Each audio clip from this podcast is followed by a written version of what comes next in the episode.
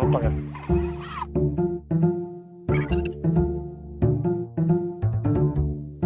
Va ora in onda oltre la pagina.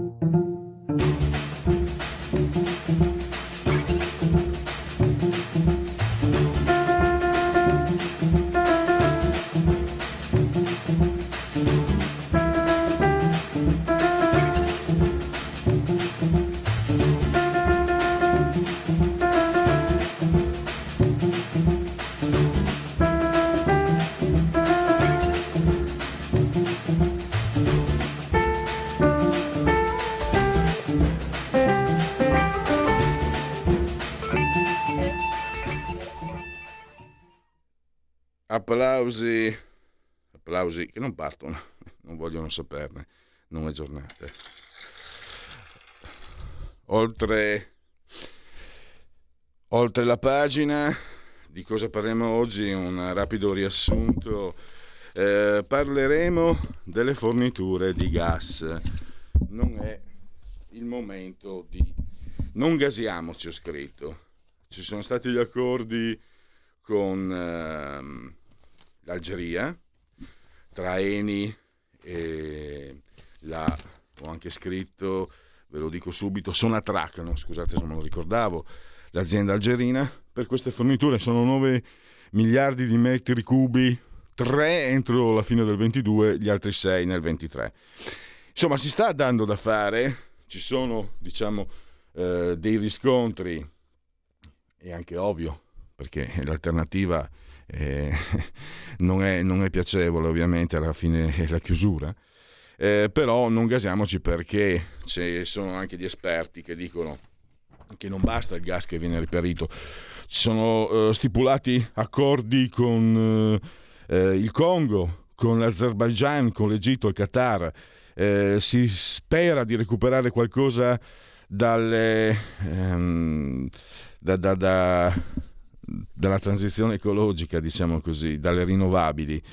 Eh, però, per esempio, il PD si è messo di traverso, non vuole che si riaprano le centrali a carbone. Fateci caso, eh, non ne parlano, farebbero brutta figura, no? perché se se ne parlasse verrebbe fuori che 5 Stelle e PD non vogliono. La gente che sta pagando il gas all'ira di Dio, cioè noi, probabilmente diremmo ascolta, aspetta un attimo e vieni qua che, che, ci devi spiegare. Allora l'hanno nascosta, però eh, Boccia, l'ex ministro, quello con la faccia molto espressione intelligente, lo riconoscete da quello, e dà una bellissima moglie, peraltro, ha detto pura follia, è follia per loro aprire le centrali a carbone per eh, diciamo scaricare un po' il peso delle bollette dalle nostre tasche. Ne parliamo subito con Sandro Iacometti, poi parleremo con Pietro De Leo del tempo eh, si stanno muovendo le toghe, c'è la riforma, non c'è solo la riforma, c'è anche ehm, la, eh, c'è anche il referendum del 12 giugno.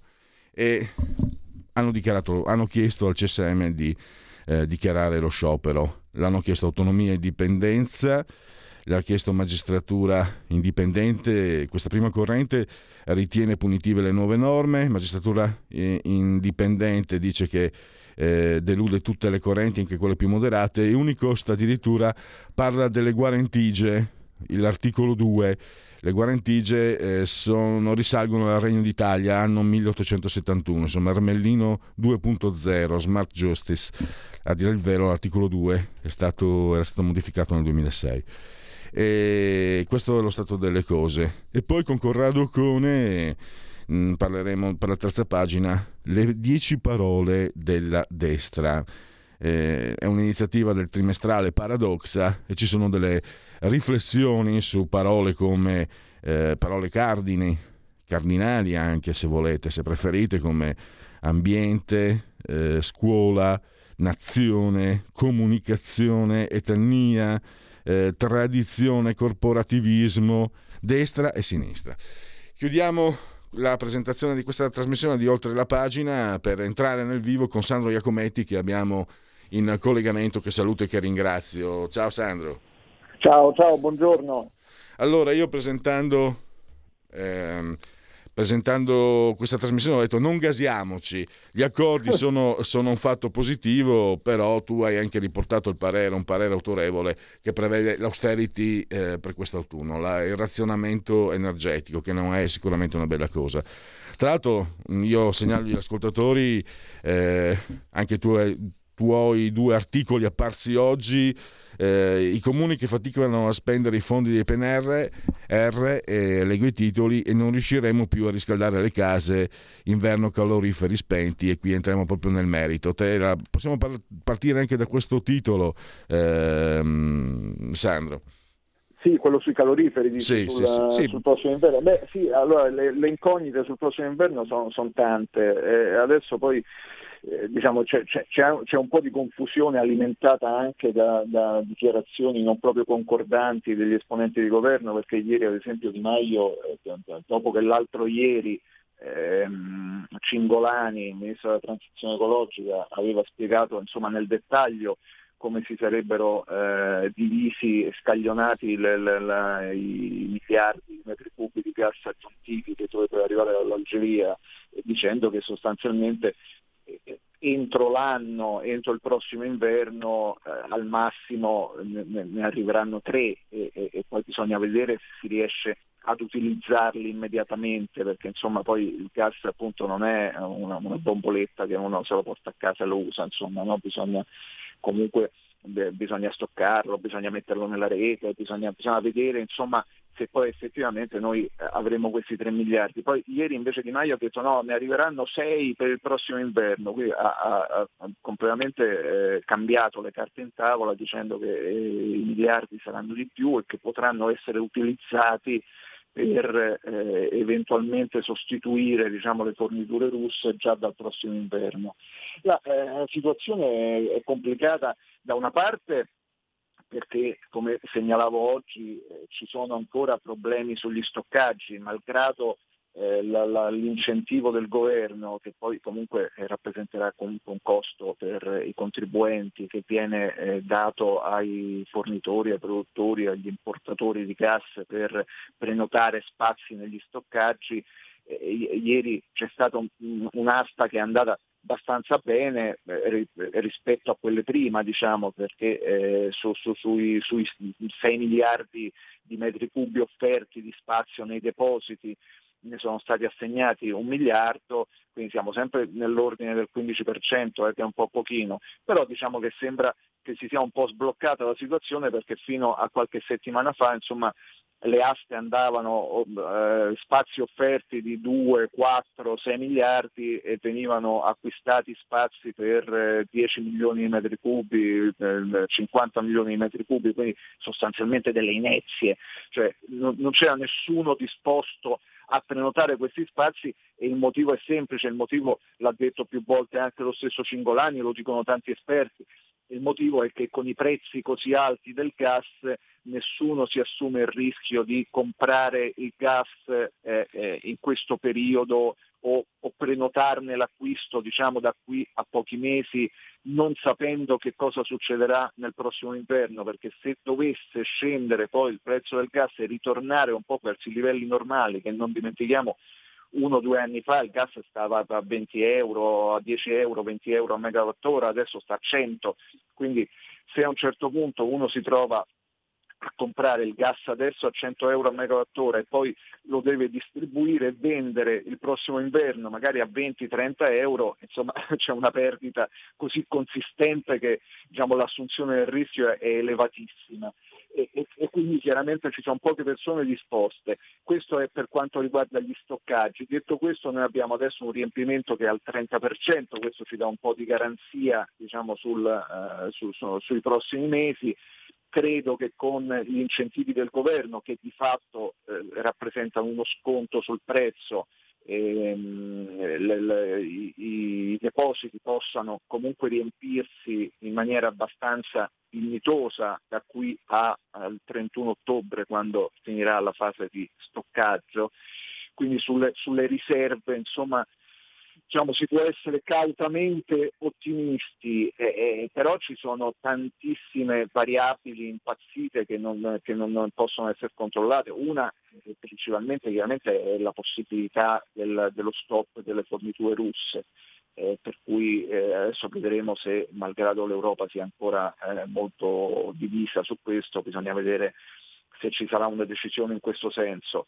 L'altro è rappresentato dai prezzi elevatissimi che comunque rendono comunque difficile l'approvvigionamento e, e, e il resto è, è, e poi c'è l'incognita appunto di questa diversificazione delle fonti che non si riesce ancora eh, a capire esattamente, anche perché adesso ci stiamo, rianda- stiamo riandando a bussare a tutta una, una, serie di paesi da cui paradossalmente ci eravamo slegati anni prima, proprio anche grazie al gas russo, perché erano tutte aree eh, geografiche eh, diciamo, caratterizzate da una forte instabilità politica, quindi anche lì non è che l'Algeria è, questa democrazia occidentale con eh, un governo stabile e, e cui può, su cui si può fare affidamento diciamo, per gli anni a venire.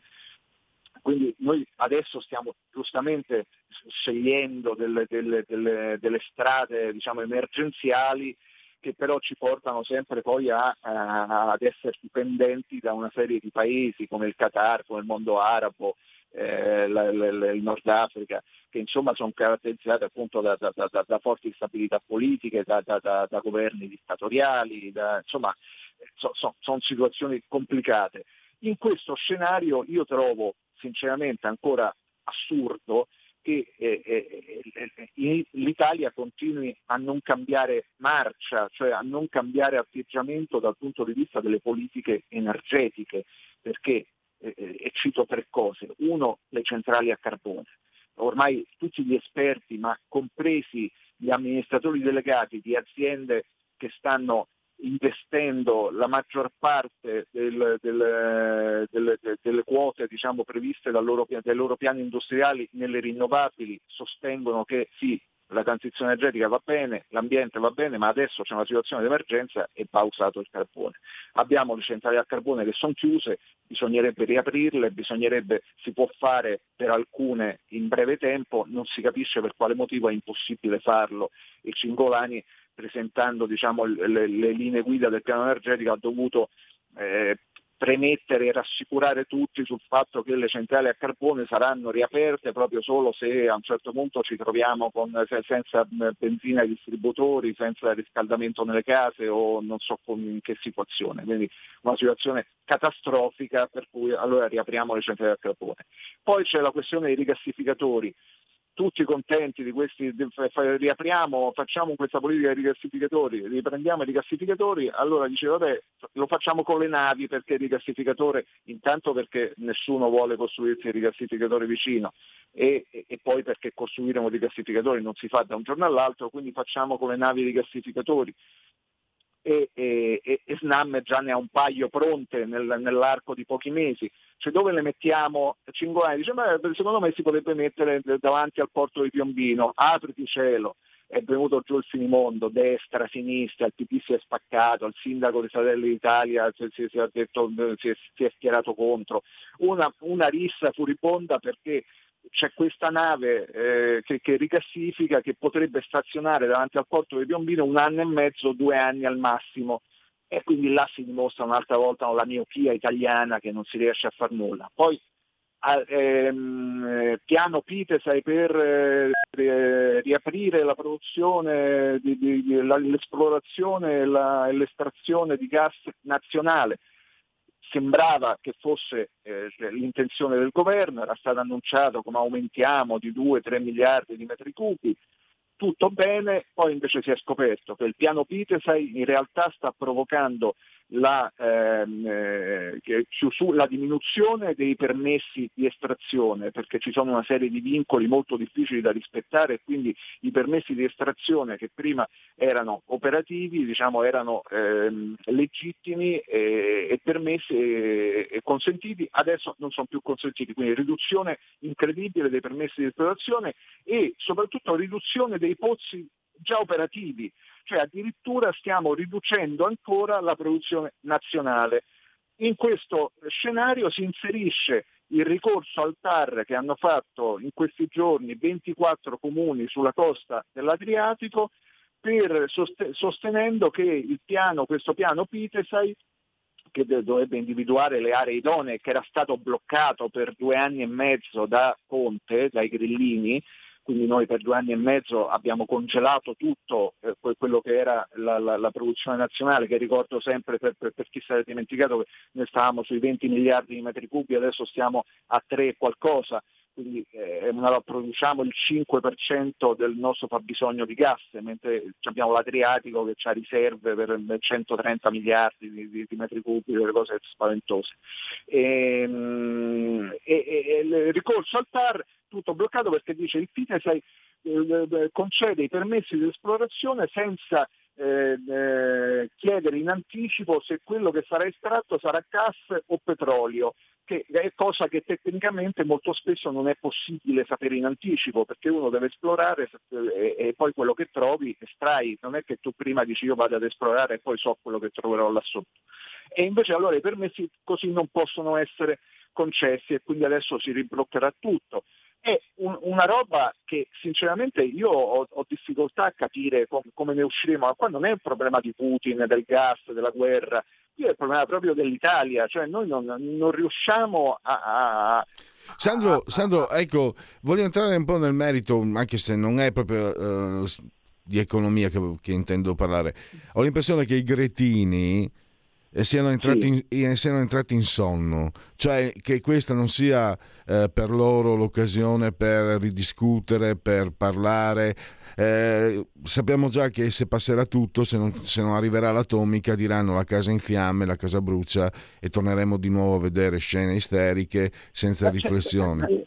I cretini stanno un po' in sonno tranne da noi però, perché da noi sembra che sono tutti cretini, perché eh, cioè, appena provi a fare una cosa eh, di, di buon senso, eh, con, con, un po' di razionalità subito insorgono tutti con delle, con delle, con delle eh, motivazioni senza senso, ma eh, però poi stanno in sonno fino a un certo punto perché un paio di settimane fa è stato presentato il solito rapportone annuale sulla qualità del, del, del, del clima, dell'ambiente nel pianeta all'ONU e l'ONU come se non, non stessimo in guerra, non, non, ci fosse un problema sugli approvvigionamenti energetici, non ci fosse un problema sul, sui prezzi del, del, delle materie prime, come se tutto fosse normale, hanno rilanciato il loro allarme sul mondo che sta morendo, ora o mai più, se non ci muoviamo adesso non facciamo in tempo. È, come vivere no, in una bolla per cui non, non ti rendi conto, invece di andare a, fare le inchieste e a vedere cosa sta succedendo in Ucraina, se ci sono crimini di guerra, se,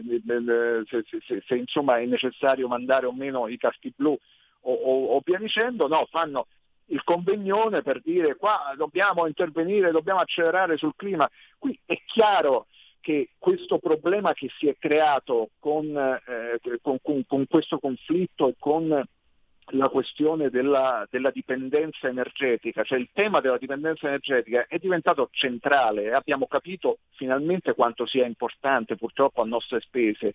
E questo è un tema che deve entrare necessariamente nel dibattito sulla transizione energetica, cioè non si può pensare che la transizione energetica la fa solo l'Europa diventando schiava di tutto il resto del mondo che continua a produrre eh, eh, nella, nelle, nelle, maniere più convenienti e fregandosene del, del, del, dell'impatto ambientale. Quindi eh, eliminare, l'altro giorno eh, c'era stato questo allarme che io ho segnalato sempre sul libero dell'assessore all'ambiente Cattaneo eh, della, della, della Lombardia, della regione Lombardia, che diceva noi adesso siamo nei guai, noi in Lombardia siamo molto più dipendenti dal, eh, rispetto all'Italia dal gas e in particolare molto più dipendenti rispetto al gas russo perché abbiamo fatto i compiti a casa, perché siamo stati più bravi degli altri e abbiamo decarbonizzato tutta la regione, cioè visto che la fase di transizione prevedeva come primo punto eliminare il carbone, poi chiaramente anche sviluppare le rinnovabili, però primo punto eliminare il carbone, la sostituzione immediata del carbone avviene col gas, cioè, quindi noi abbiamo metanizzato tutta la regione, abbiamo chiuso tutte le centrali a carbone, abbiamo fatto andare tutto a metano e adesso ci troviamo nei guai. E, e le, altro esempio, la, il Tavares di Stellantis l'altro giorno ha detto alla UE chiaramente, cioè, guardate che qua l'auto elettrica come la, la, la, la, pensate voi, che noi da un momento all'altro passiamo dalla benzina e il diesel all'auto elettrica dall'oggi al domani, non è possibile farla, cioè sarà un disastro. Cioè, almeno consentite una fase di transizione, appunto, usando la stessa parola, che permetta la, la, la, diffusione delle auto ibride, perché le auto ibride potranno essere, hanno bassissimi livelli di inquinamento e potranno avere dei costi più accessibili per eh, gli acquirenti, per, per, per, per, i cittadini. Quindi è, è, una soluzione di buonsenso. Io ho, ho la sensazione, cioè ho difficoltà ad, individu- ad individuare posizioni di buonsenso all'interno di, di, di, questo, di questo pensiero unico ambientalista che è diventato un mantra, un diktat, non so come definirlo, ma una roba per cui bisogna andare necessariamente in una direzione senza tener conto di quello che succede nel frattempo e delle, e delle, cose che accadono mentre stiamo camminando verso quella direzione. Cioè nel momento in cui ci si rende conto che succedono delle cose e, e, e, quindi è necessario eh, prendere magari delle direzioni alternative, di, di, rimettere in discussione dei punti. No, non, no io mi sarei aspettato che la prima cosa nel momento in cui scoppia la guerra e si crea il problema del finanziamento della guerra a Putin, eh, di Putin con il, il, il, pagamento delle forniture di gas, la prima cosa che doveva fare Bruxelles è sospendere, la, congelare la transizione energetica. Poi la riprendiamo quando finirà la guerra e quando avremo risolto il problema della dipendenza energetica dell'Unione Europea.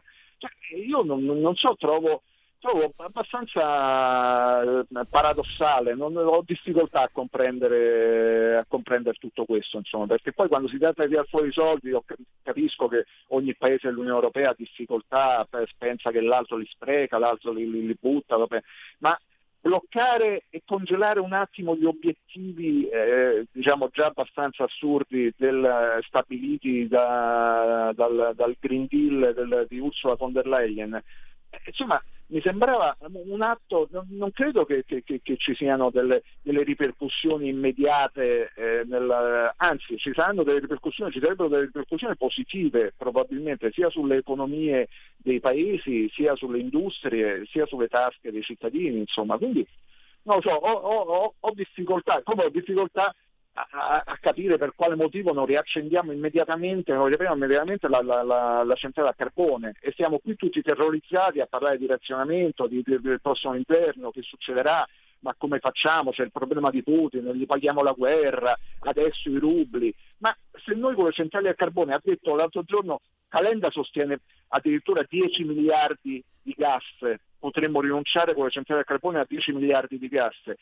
Però Calenda è un politico, uno dice vabbè sta facendo la polemica politica e lasciamolo stare, non è un tecnico, ma la DP Iren Armani, che è una multi-utility enorme eh, che, che, lavora in Emilia, in Piemonte, in, eh, in Liguria, ha detto di guardare qua eh, io appunto io sono ambientalista, sono per le rinnovabili, facciamo tutto questo, però adesso c'è l'emergenza, apriamo le centrali del carbone e potremmo rinunciare immediatamente a 6 miliardi di importazione di gas di Sandro, cubi, che sono tanti, devo... sono come quelli dell'Algeria, cioè Ecco, eh, eh, purtroppo, purtroppo su, quasi, sul più bello devo chiudere, ma continueremo come, come stiamo facendo. Eh, grazie a Sandro Iacometti di grazie Libero e a risentirci a presto.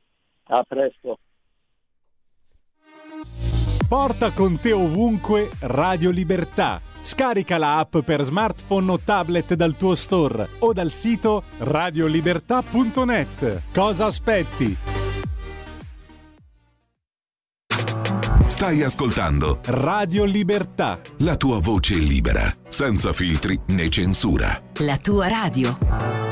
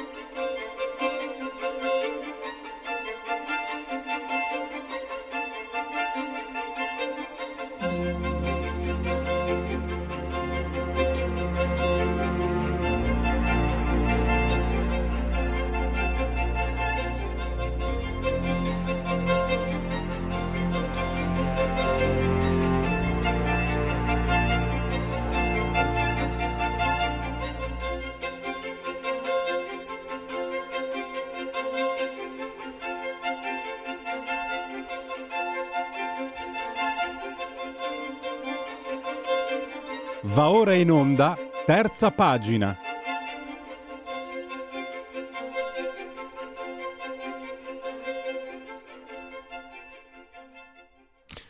Terza pagina con Corrado Cone che abbiamo in collegamento e che saluto e che ringrazio. Benvenuto. Buongiorno. Buongiorno.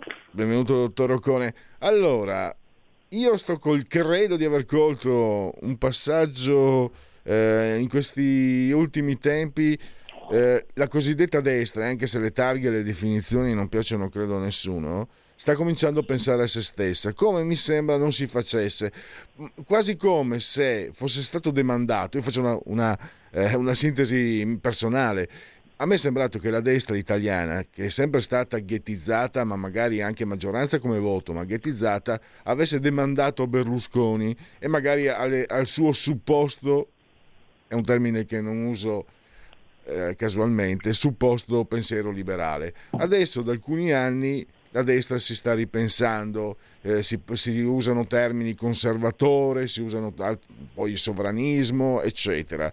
E si usano anche die, le dieci parole e si analizzano anche le dieci parole eh, a cui siete stati invitati a dare eh, interpretazione da um, questa eh, bella iniziativa del trimestrale Paradoxa. Eh, lei è appunto tra i dieci intellettuali che sono stati chiamati. A lei eh, è stato diciamo, assegnato l'incarico di dare una definizione definizione di famiglia di, mh, mm, e tra l'altro cioè, è partito eh, cioè, eh, partire da, da, Platone a Engels per arrivare alla famiglia come, come in un certo senso eh, viene vista da destra. Questo è un passaggio molto interessante e anche impegnativo da, da comprendere dottor Occone sì ma le, sì, eh, ma le dico, io credo che sia importante che mh, la destra eh, cominci a porsi il problema della propria cultura politica, perché eh, solo eh, avendo eh, ben chiara una cultura politica eh, definita, delineata nei suoi contorni principali, che si può esercitare quella cosa che Gramsci chiamava egemonia e che, no, eh, e che in sostanza è ciò che mh, la sinistra ha sempre fatto, perché è vero come suol dirsi che eh, gli intellettuali, diciamo così, cioè coloro che sono preposti in maniera mh, più diretta a delineare i contorni una cultura politica non hanno nessuna incidenza elettorale, cioè raramente un intellettuale porta voti al suo partito, però eh, l'intellettuale contribuisce a creare eh, quella eh, mh, cultura generale, quel eh, insieme di idee eh, comuni che formano eh, l'opinione pubblica e che soprattutto poi incidono nelle istituzioni educative come la scuola, le università oppure eh, nel settore delle case editrici eccetera. E questa eh, egemonia col passare del tempo eh, si sedimenta e crea dei modi di pensare e questi modi di pensare poi influiscono anche sostanzialmente sul voto oppure, non, oppure creano eh, difficoltà nel momento in cui eh, la destra va al governo. Questo lo abbiamo visto molto spesso. La destra quando è andato al governo si è trovato di fronte e, e nell'ambito della cultura ha continuato a fare politiche di sinistra eh, per lo più e nello stesso tempo a favorire eh, gli intellettuali di sinistra perché eh, sostanzialmente eh, non si era mai posto questo problema dell'egemonia, i suoi intellettuali non li ha mai coagulati, coalizzati attorno ad un progetto, attorno eh, ad un progetto mh, intellettuale ma anche poi di azione in questi colpi intermedi diciamo, che, che insomma, in una società delineano gli orizzonti di riferimento. Quindi questo è un lavoro assolutamente da fare che eh, Berlusconi, come lei ha citato, giustamente iniziò a fare quando eh, prese il potere negli anni 93-94. Eh, infatti ci furono i cosiddetti professori, come venivano chiamati, Martino che è appena scomparso, ma anche eh, che so Marcello Pera ed altri, insomma. A me piace, mi perdoni, dottor sì. mi piace molto, ho avuto la fortuna di intervistarlo, conoscere e ricordare Piero Melograni. Ah, no, assolutamente. E Melograni poi ehm, ha avuto un ruolo importante, ma lo stesso Saverio Bertone, pure questa era... Ah beh, anche diciamo, Saverio Bertone non l'ho conosciuto, gruppo... ma è stata un grande, una grande figura. Mi perdoni, prego, prego. Sì, no, no, dicevo, poi questi gruppi di intellettuali erano eh, anche, erano diventati liberali venendo dalle fine comunista, quindi in qualche modo come, pure, eh, come tanti diciamo, intellettuali liberali, colletti, e, ehm, e, quindi in qualche modo li vedeva anche particolarmente esperti, come posso dire, eh, dei vizi del nemico, che quindi eh, quando se ne erano affrancati riuscivano in qualche modo anche a a meglio individuare i punti deboli. Quindi Berlusconi iniziò questo discorso, ma come tanti altri iniziati da Berlusconi non fu portato a termine, insomma, eh, generò degli effetti assolutamente. Io l'ho detto in un articolo da molto tempo fa, se oggi noi abbiamo una legge che eh, insomma, ricorda la giornata del ricordo, cioè ricorda la strage delle foibe, lo dobbiamo anche eh, a nazione che i cosiddetti storici revisionisti, come venivano eh, chiamati in modo dispregiativo dagli avversari, esercitarono in quei tardi anni 90, poi la legge arrivò ai primi del 2000. E quindi però ovviamente si poteva fare molto di più, eh, eh, insomma Berlusconi stesso poi col passare del tempo in qualche modo emarginò questi intellettuali anche se eh, o, o per non so quale altro motivo, insomma, quel lavoro fu in qualche modo interrotto. E comunque Mi... invece è un lavoro essenziale, un lavoro che diciamo il politico, soprattutto il politico di oggi che deve giustamente guardare ai sondaggi, alla quotidianità, non prende sempre molto a cuore perché appunto non ne vede l'utile immediato, però eh, eh, se noi ragioniamo in un'ottica appunto di destra, come eh, ci rendiamo conto che se vogliamo che i nostri lavori poi abbiano incidenza e che soprattutto poi le nostre politiche siano coerenti e non eh, sortiscano eh, e ci facciano una volta andati al potere restare restare, insomma, sedimentarci nella società, dobbiamo assolutamente lavorare su questo settore della cultura. Eh, e quindi eh, da qui nasce, credo, eh, no sicuramente perché poi il curatore ovviamente sono stato in contatto eh, con Solco Francesco e da questa esigenza credo che nasca il numero e quello delle parole è un modo come un altro, come posso dire per porre questo discorso, perché ci sono delle parole dove è indubbio eh, che la, eh, dei concetti dove è indubbio, eh, che poi si esprimono in parole, dove è indubbio che la sinistra eh, abbia una visione alternativa, la destra abbia una visione alternativa a quella della sinistra.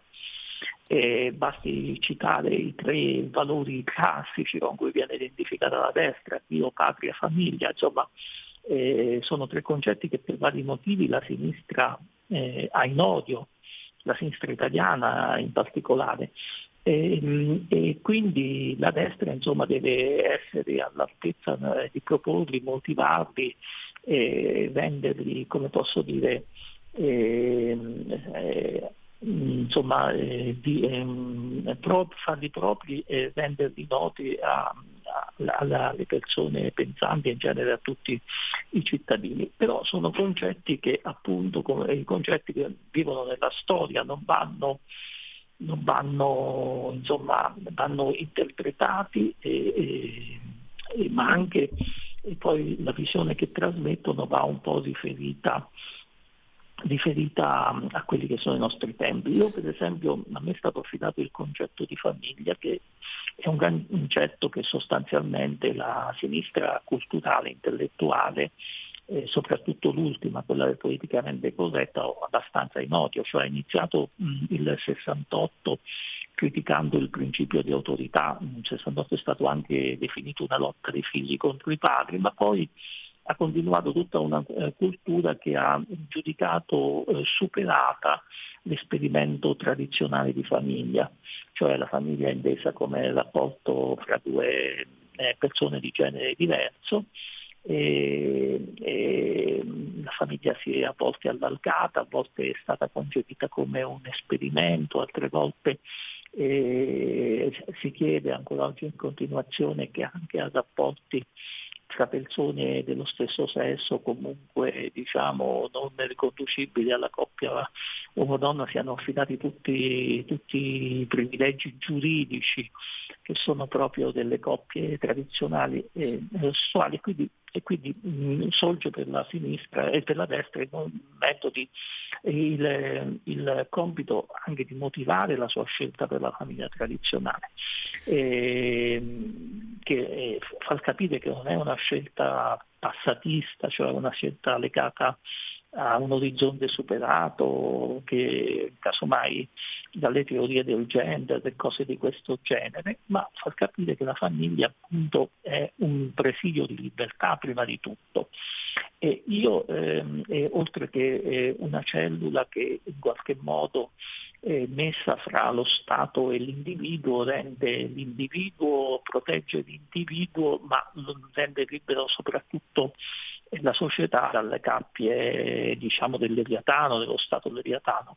E quindi eh, io semplicemente poi, eh, io diciamo però, ho, visto che la rivista è una rivista di cultura, ho affrontato un po' il tema, il tema da un punto di vista storico. E sì, eh, Platone ed Engels sono un po' i due poli perché eh, Platone eh, in sostanza eh, eh, teorizzò un concetto di famiglia eh, per lui la famiglia cioè, doveva essere lo Stato, non la famiglia che doveva allevare eh, gli individui, quelli che poi sarebbero diventati cittadini e soprattutto eh, per lui poi ehm, non esisteva la famiglia nel senso classico perché si parlava addirittura di comunione dei, beni e delle donne perché diciamo eh, la sua era un'idea eh, di Stato totalitario, in qualche modo almeno nella Repubblica o come è stata interpretata la Repubblica, per cui eh, il cittadino era un eh, guerriero a disposizione dello Stato sostanzialmente che aveva una visione totalitaria del mondo.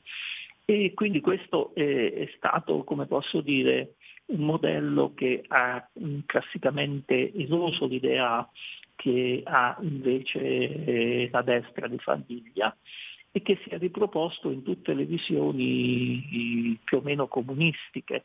E Engels è stato colui che proprio in un saggio sull'origine della famiglia eh, tese a smontare, quindi un secolo e mezzo prima, due secoli prima delle teorie gender che oggi dominano, eh, l'idea che appunto la famiglia fosse un istituto naturale. E, e in effetti io credo che noi non, non, dobbiamo insistere tanto sul fatto che la famiglia sia un istituto naturale perché non ci sono, come posso dire, appigli metafisici, diciamo noi filosofi, per dire questo, ma noi dobbiamo insistere nel, eh, nel fatto che la famiglia è un riservo di senso trasmessosi dalla tradizione e che quindi eh, può chiaramente evolversi, ma va, eh, l'evoluzione deve avvenire non attraverso dei progetti dall'alto costruttivistici eh, come in effetti sono quelli impostici dalle varie eh, teorie gender che poi sono state fatte proprio dalla sinistra. Quindi io diciamo nel modo di affrontare oggi il tema della famiglia eh, vedo molto all'opera eh, la mentalità giacobina radicale di chi dice la famiglia non è qualcosa di naturale, è qualcosa che sacrifica l'individuo, l'individuo deve essere preso nella sua diversità e suo, eh, deve diventare un atomo, eh, eccetera, eccetera. Quindi io scaldino tutto ciò che ha creato la tradizione, ma la tradizione non ha creato nulla a casa, cioè quello che noi chiamiamo tradizione non sono altro che le risposte che nel corso del tempo gli uomini hanno dato ai loro bisogni, alle loro esigenze. Certamente i bisogni e le esigenze possono cambiare, ma il cambiamento deve avvenire eh, con la gradualità in un rapporto eh, in un rapporto fra nuovo e vecchio che comunque deve essere meditato e non può essere affidato a progetti ingegneristici e costruttivistici, quindi c'è, c'è, sempre la solita idea giacobina che gli illuminati, che in questo caso sono quelli di sinistra, hanno l'idea di come stanno le cose e devono quindi imporla alla società. Ecco, un'ultima, un'ultima, cosa, con, ehm, dottor Conesano, purtroppo abbiamo pochissimo tempo. Sì. C'è un punto, a me ha colpito, Galli della Loggia, eh, che torna un po' anche a, a pensieri di, insomma, mi viene in mente Clint Eastwood, cioè la, la destra eh, rifiuta la politica. Essere di destra è un modo di essere, è, una, è un individualismo che non può accettare, eh, questo non lo dice della loggia, de, della loggia, lo dico io, che non può accettare determinate posture, determinate anche, perché no, ipocrisie che la politica obbliga, perché se non sei ipocrita non puoi arrivare alle conclusioni. È l'ipocrisia buona, la chiamo io, no? come colesterolo buono e cattivo. E, ehm, e questo credo abbia danneggiato la destra perché negli ultimi 20, con l'avvento di Berlusconi è diventato tutto molto politicizzato. C'è il modo di, di uscire dai binari della politica per riportare, eh, per riportare sui piani sociali, culturali. Vorrei vedere cinema di destra, libri, cioè vorrei che la destra, il pensiero di destra, quella che piace a me, certo. io non, non mi considero neanche di destra, si figuri, ma la destra che piace a me torni a essere protagonista e a offrire alla, alla società le, le, cose migliori, come è, è, sempre successo, tranne quando poi è entrata la politica a decidere, a dirimere le cose. Lei cosa ne pensa? Sì, ma um, oggi io, a me sembra di vedere eh, proprio eh, noi oggi siamo un po' il risultato di quel lavoro di egemonia intellettuale che è iniziato proprio eh, già negli anni successivi alla seconda guerra mondiale con Togliatti che in qualche modo eh, la DC in qualche modo era un po' eh, disinteressata a questo aspetto se non nei circoli intellettuali che facevano capo minoritari. E insomma poi e ovviamente i comunisti che non avevano uno sbocco politico perché la guerra fredda eh, limitava in qualche modo l'adozione, presero molto sul serio questa conquista delle case matte, come, le chiamava, come la chiamava Togliatti. Quindi io credo che io il problema che vedo nell'oggi è appunto quello che, ehm, che la destra deve un po' scalzare queste case matte, perché, cioè, perché la cultura di destra è la cultura in qualche modo del, pa- del paese, della maggioranza dei cittadini mentre la cultura di sinistra la cultura è di chi fa cultura, mi si scusi il gioco di parole, cioè la cultura eh, dell'elite intellettuale che, eh, e questo iato non, non, è, insomma, non è assolutamente qualcosa di positivo, cioè come posso dire, quindi eh, dovrebbe esserci un doppio movimento, cioè la destra dovrebbe avvicinarsi alla cultura e gli intellettuali dovrebbero eh, avere una sponda nella destra politica per non eh, vergognarsi di essere di destra perché c'è poi tutta la, c'è tutto diciamo, all'opera un, un'operazione di delegittimazione e persino morale di chi si schiera a destra.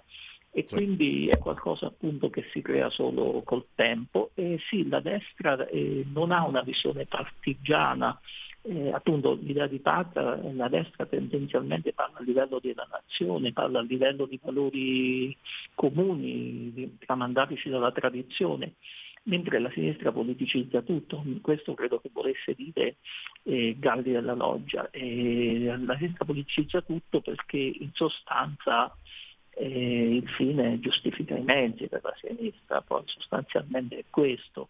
Cioè. Eh, il fine un tempo era la società comunista futura e oggi non lo so, è il mondo ecosostenibile. Bene, purtroppo, purtroppo, siamo arrivati alla fine, io devo salutarla, ringrazio ancora no. Corrado Cone e a risentirci a presto naturalmente. Allora grazie, grazie, a presto, buongiorno. Eh, allora, veloce, eh, togli la condivisione e andiamo eh, con... Eh, segui la Lega.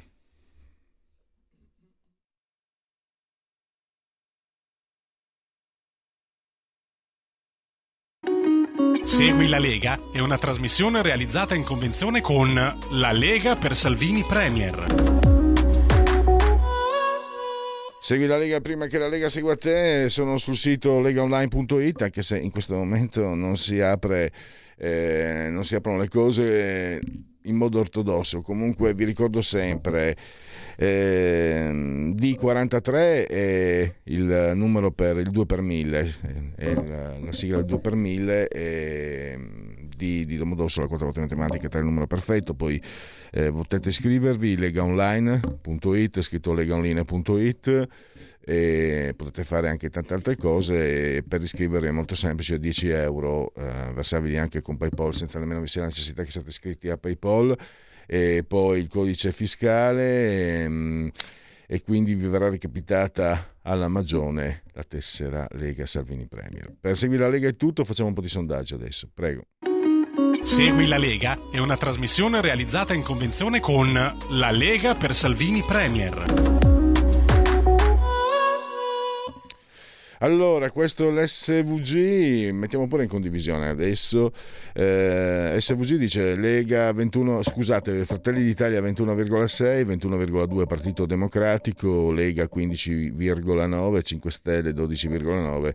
Forza Italia 8, Calenda 5. Via la condivisione.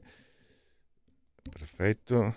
E io sono, lo sapete, sono curioso. Cosa fa Renzi? Eccolo qua, vedere, facciamolo vedere. Renzi è 2,4 perfetto via anche questa condivisione e abbiamo un sondaggio che riguarda pace o condizionatore e un metra realizzato questo sondaggio commissionato da Mediaset pace o condizionatore. Il 74% vuole la pace il condizionatore lo vuole il 15%, adesso che ci sono 16 gradi voglio vedere, non so 11, via questa condivisione a un dato Istat, eh, eh, mercato immobiliare, compravendite, mutui di fonte fonte notarile terzo trimestre 2021 223.273 convenzioni notarili più 2,7% rispetto al trimestre precedente più 19,5% su base annua via la condivisione, time out, state lì perché c'è un flash mob a Roma con uh, il sindacato della polizia penitenziaria che chiede un incontro con il ministro Cartabia. Stai ascoltando Radio Libertà. La tua voce libera, senza filtri né censura. La tua radio.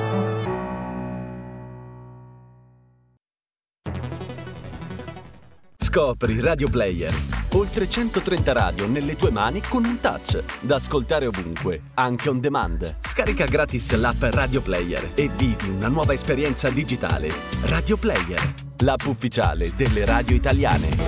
Anche Radio Libertà è su Radio Player Italia.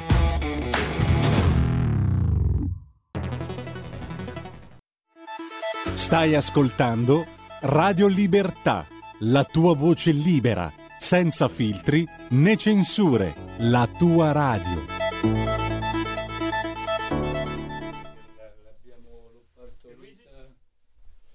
Allora, eh, io do la parola a Federico Carbonara. Voglio ringraziare Radio Libertà e soprattutto il fenomenale Pellegrini per averci eh, regalato questo ritaglio di spazio per una cosa molto molto importante. Ci stiamo collegando con Roma, la manifestazione unitaria dei sindacati di polizia penitenziaria, in particolare con un amico di Radio Libertà, Antonio Fellone, conduttore di tante battaglie, ora a Roma, segretario generale aggiunto del SINAP, Sindacato Nazionale Polizia Penitenziaria, che ci presenterà altri amici e ci dirà soprattutto i motivi. Buongiorno Antonio, perché?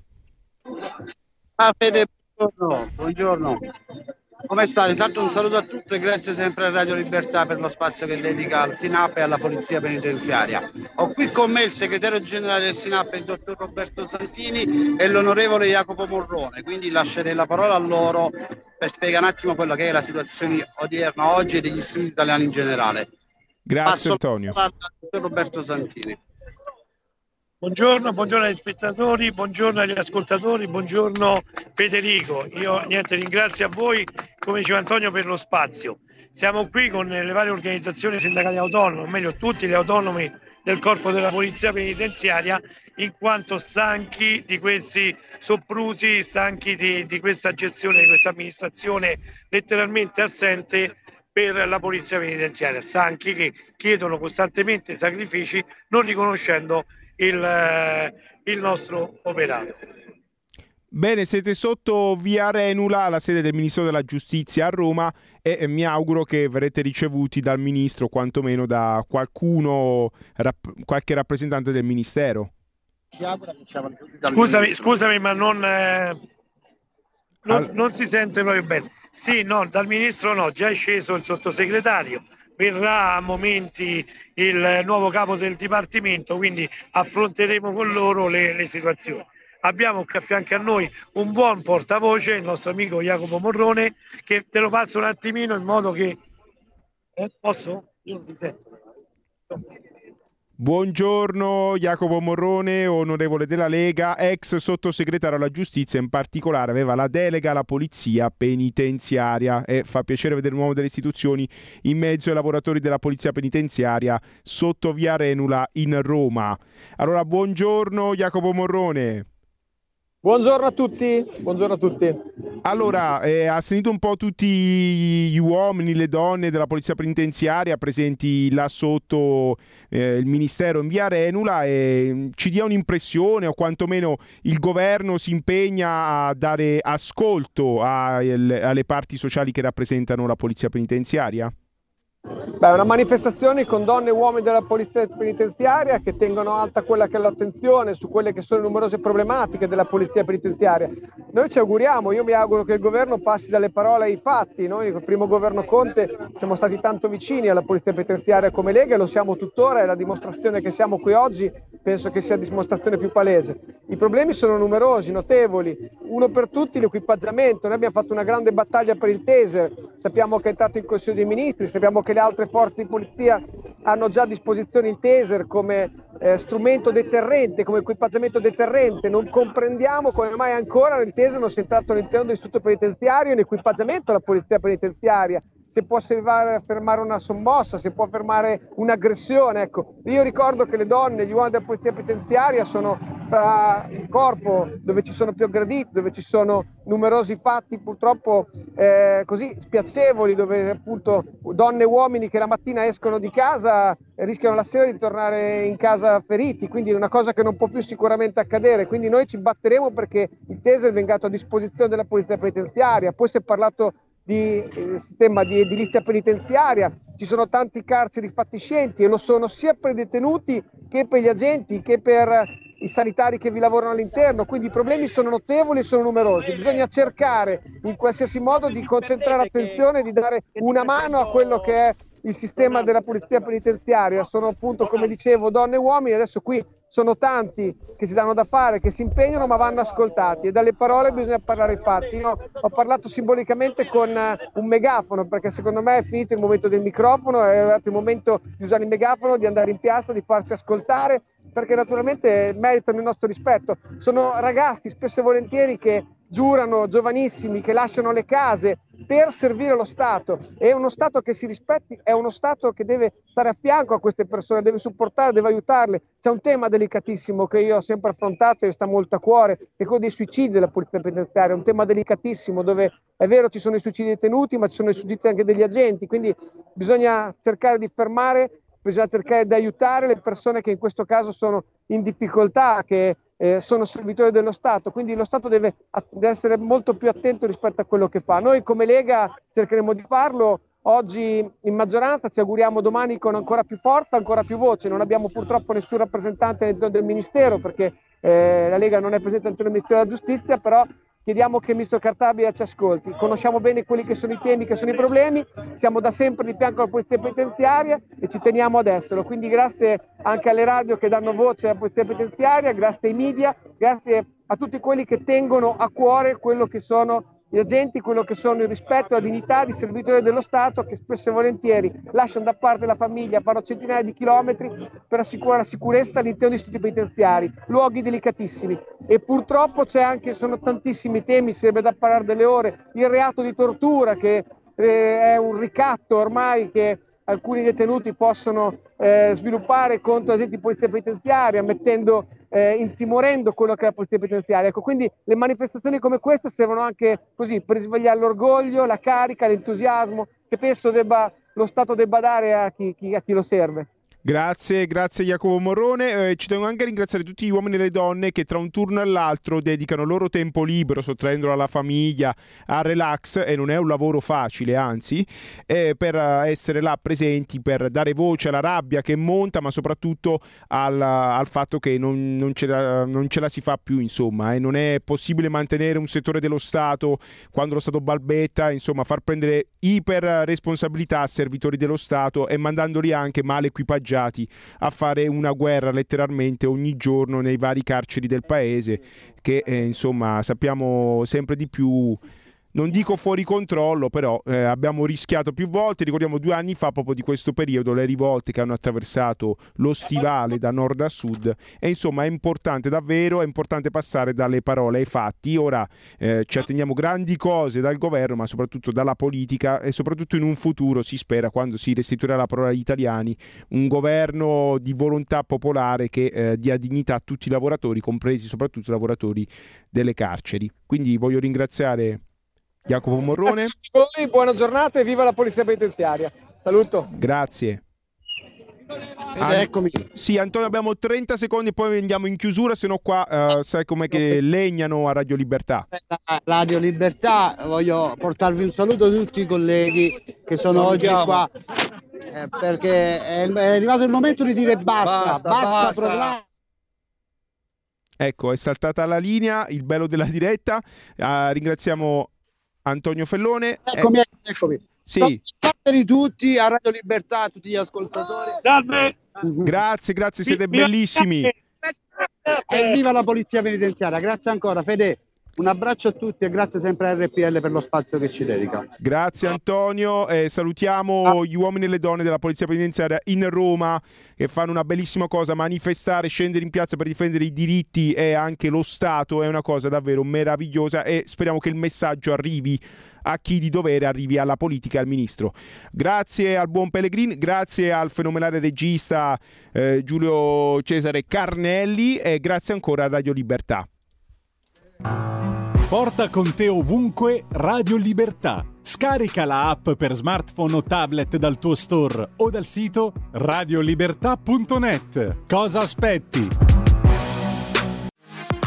La tua radio è ascoltabile anche con la televisione in digitale. Sul telecomando della televisione digitale o del tuo ricevitore digitale puoi scegliere se vedere la TV o ascoltare la radio risintonizza i canali radio e troverai anche Radio Libertà, canale 252.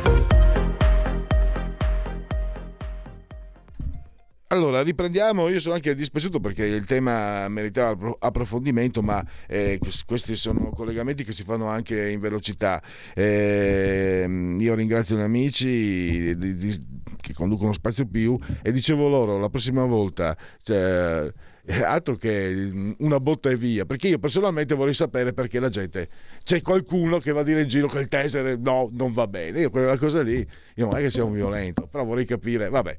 E vorrei capire anche perché le toghe non vogliono saluto e vorrei capire anche perché da 30 anni non puoi assolutamente parlare di toghe, di giustizia, di magistratura perché insorgono tutti come un solo uomo. Sono allergici alle riforme, se posso dirlo. Eh, c'è bel, oggi c'è un altro articolo di altro argomento suo sul tempo. Ieri è uscito un articolo proprio sulle toghe che, che non, ci voglio, no, no, non ci vogliono stare. Pietro De Leo, l'abbiamo in collegamento, lo saluto e lo ringrazio. Grazie, grazie a voi, buongiorno, ben trovati. Pietro, allora, eh, niente da fare. Eh, qui addirittura abbiamo visto eh, tre, tu ho visto io ieri il tuo articolo, no? ci sono tre, tre sigle, magistratura indipendente, ha detto mm, questa riforma, la riforma Cartabia scontenta tutti, anche i più moderati.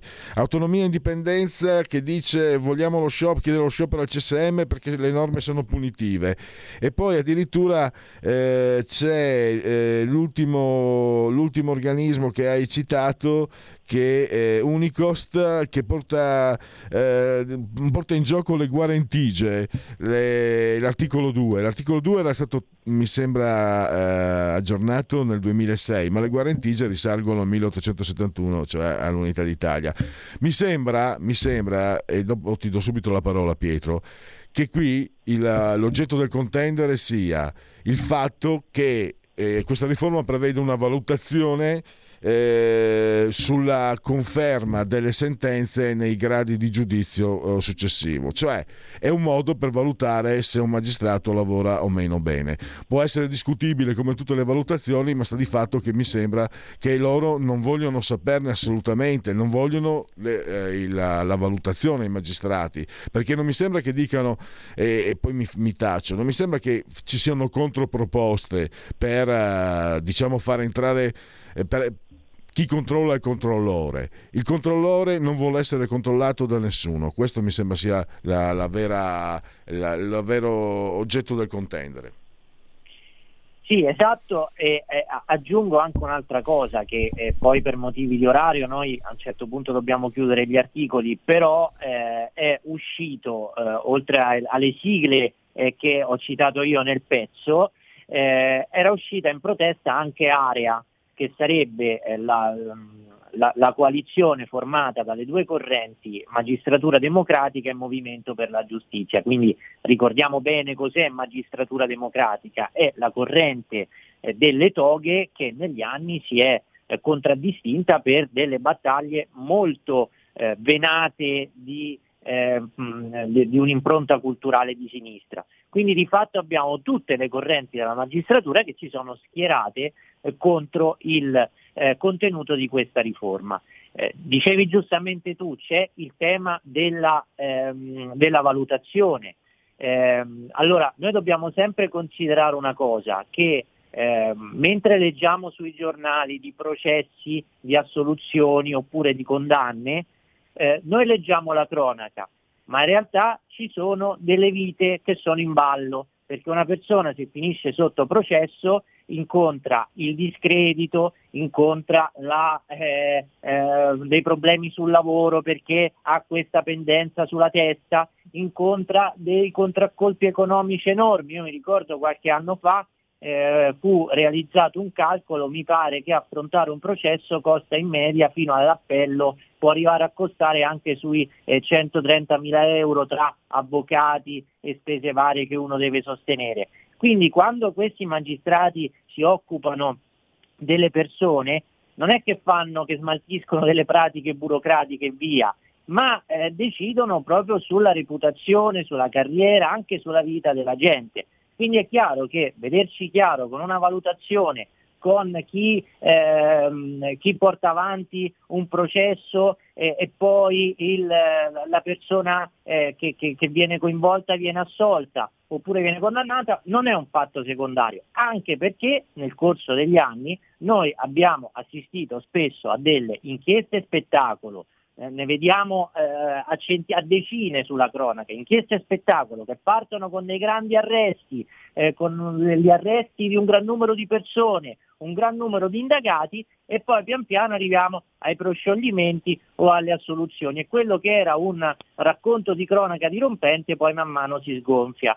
Eh, ora, poi c'è anche un altro discorso oltre a questo, cioè il, il discorso delle porte girevoli vale a dire la, eh, le varie, le, le, quando, un, quando un magistrato entra in politica finora era stato stabilito che potesse tranquillamente ritornare in magistratura. Questa è una roba che innanzitutto insomma, non, non, è praticamente il massimo dell'opportunità, ma poi ci sono stati anche degli organismi sovranazionali, penso al eh, al Consiglio d'Europa, che non è il Consiglio europeo, va ricordato, non è un'istituzione europea, ma un'istituzione che si occupa di diritti, che molto spesso ha eh, sollevato delle rimostranze su questa disinvoltura con cui in Italia passi da fare il giudice il politico e poi torni a fare il giudice, poi ritorni a fare come ti pare.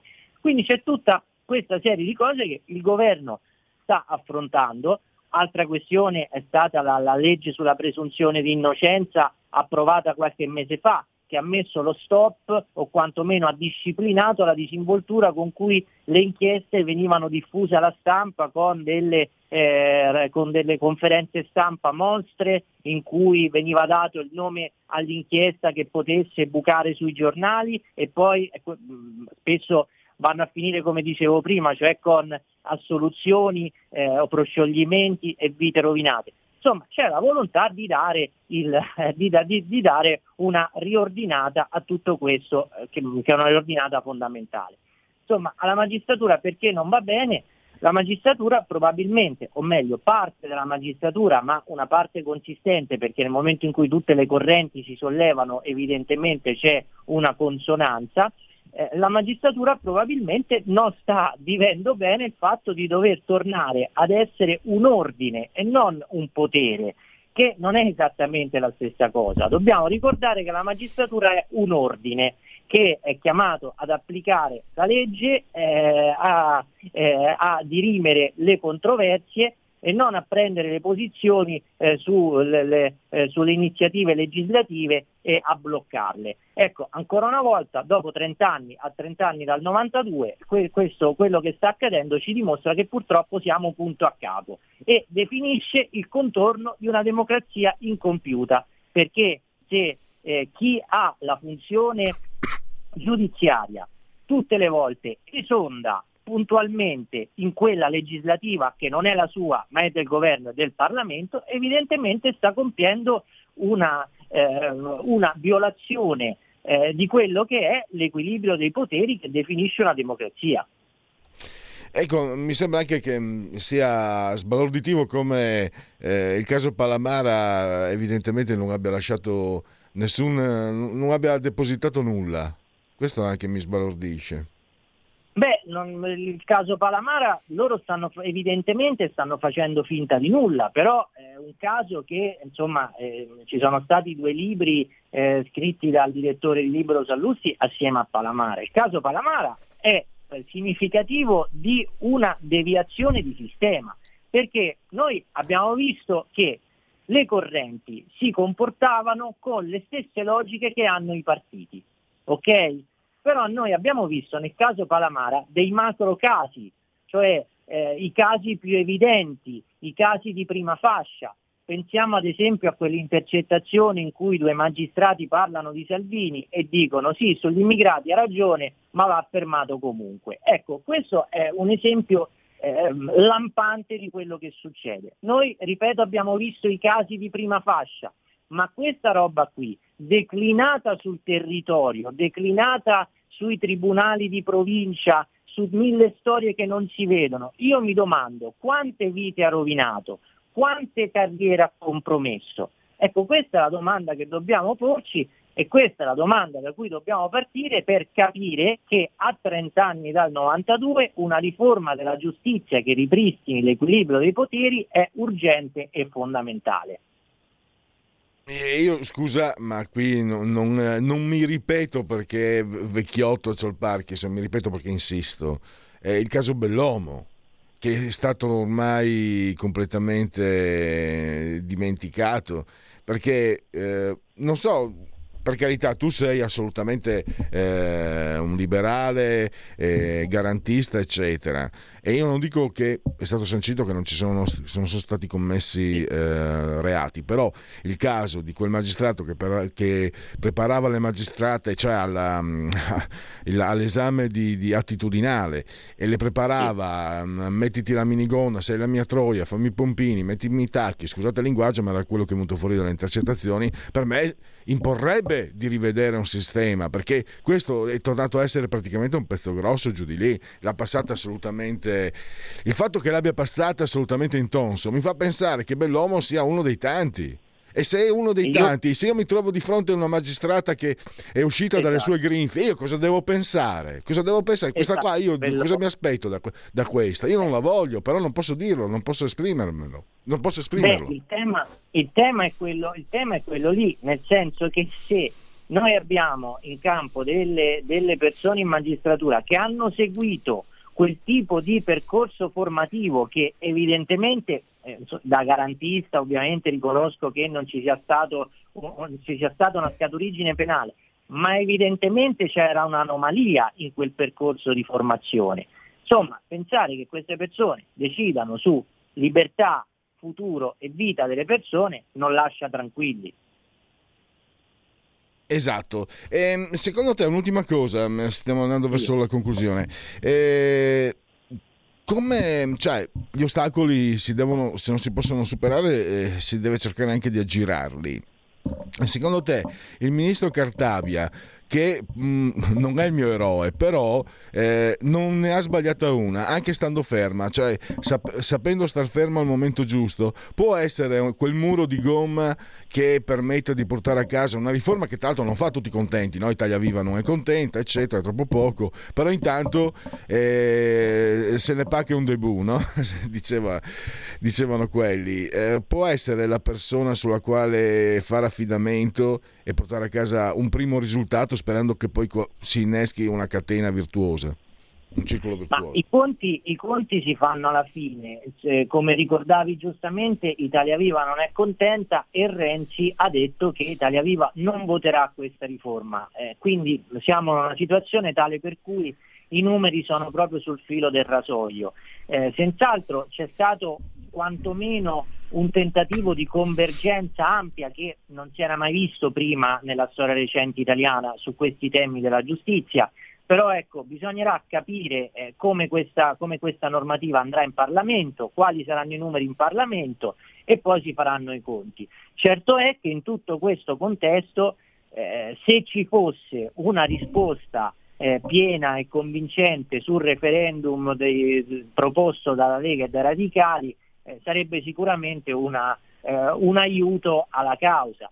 Perché ecco, ehm, il tema giustizia è molto sentito sui territori, ehm, c'è una sensibilità eh, delle persone a far sì che questo cambi, però tra qui e portarli a votare a giugno ce ne corre e non è facile, però sicuramente una bella risposta popolare su questi, su questi quesiti che comunque hanno avuto un grande afflusso di sottoscrizioni ai banchetti l'anno scorso che non va dimenticato e che è già un segnale politico anche quello, eh, è sicuramente una, un'opera di supporto che farebbe, che farebbe bene a questa, a questa grande eh, necessità di riforma che è concreta ed è viva. Ricordo poi, questa è una cosa che purtroppo ripeto spesso, ma eh, insomma è, è fondamentale dirlo, che se uno va a leggersi i report della, dell'Associazione Banche Straniere in Italia, tra le cause principali per cui dall'estero non vengono ad investire nel nostro paese, c'è proprio il timore e la ritrosia di fronte al funzionamento di questo sistema giudiziario. Quindi che per una buona volta, approfittando magari del clima di unità nazionale, approfittando del PNRR, approfittando anche del, eh, del discorso di Palamara e quello che è uscito, che per una buona volta si tenti di metterci mano, insomma mi pare che sia una svolta non da poco. Ora però ecco, siamo un po' sulla giostra dei numeri del Parlamento.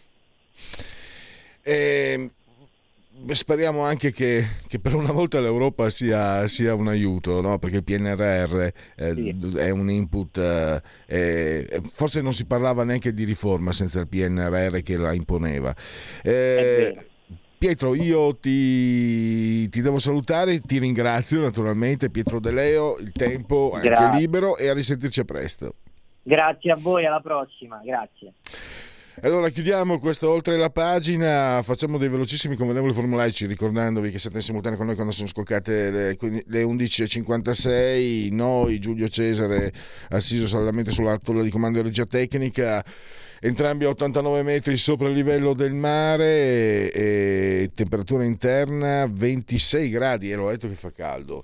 E gli altri dati non li ho, l'abbraccio forte forte forte forte alla signora Coltiglia Angela e Carmela, loro ci seguono sul canale 252 del, della TV.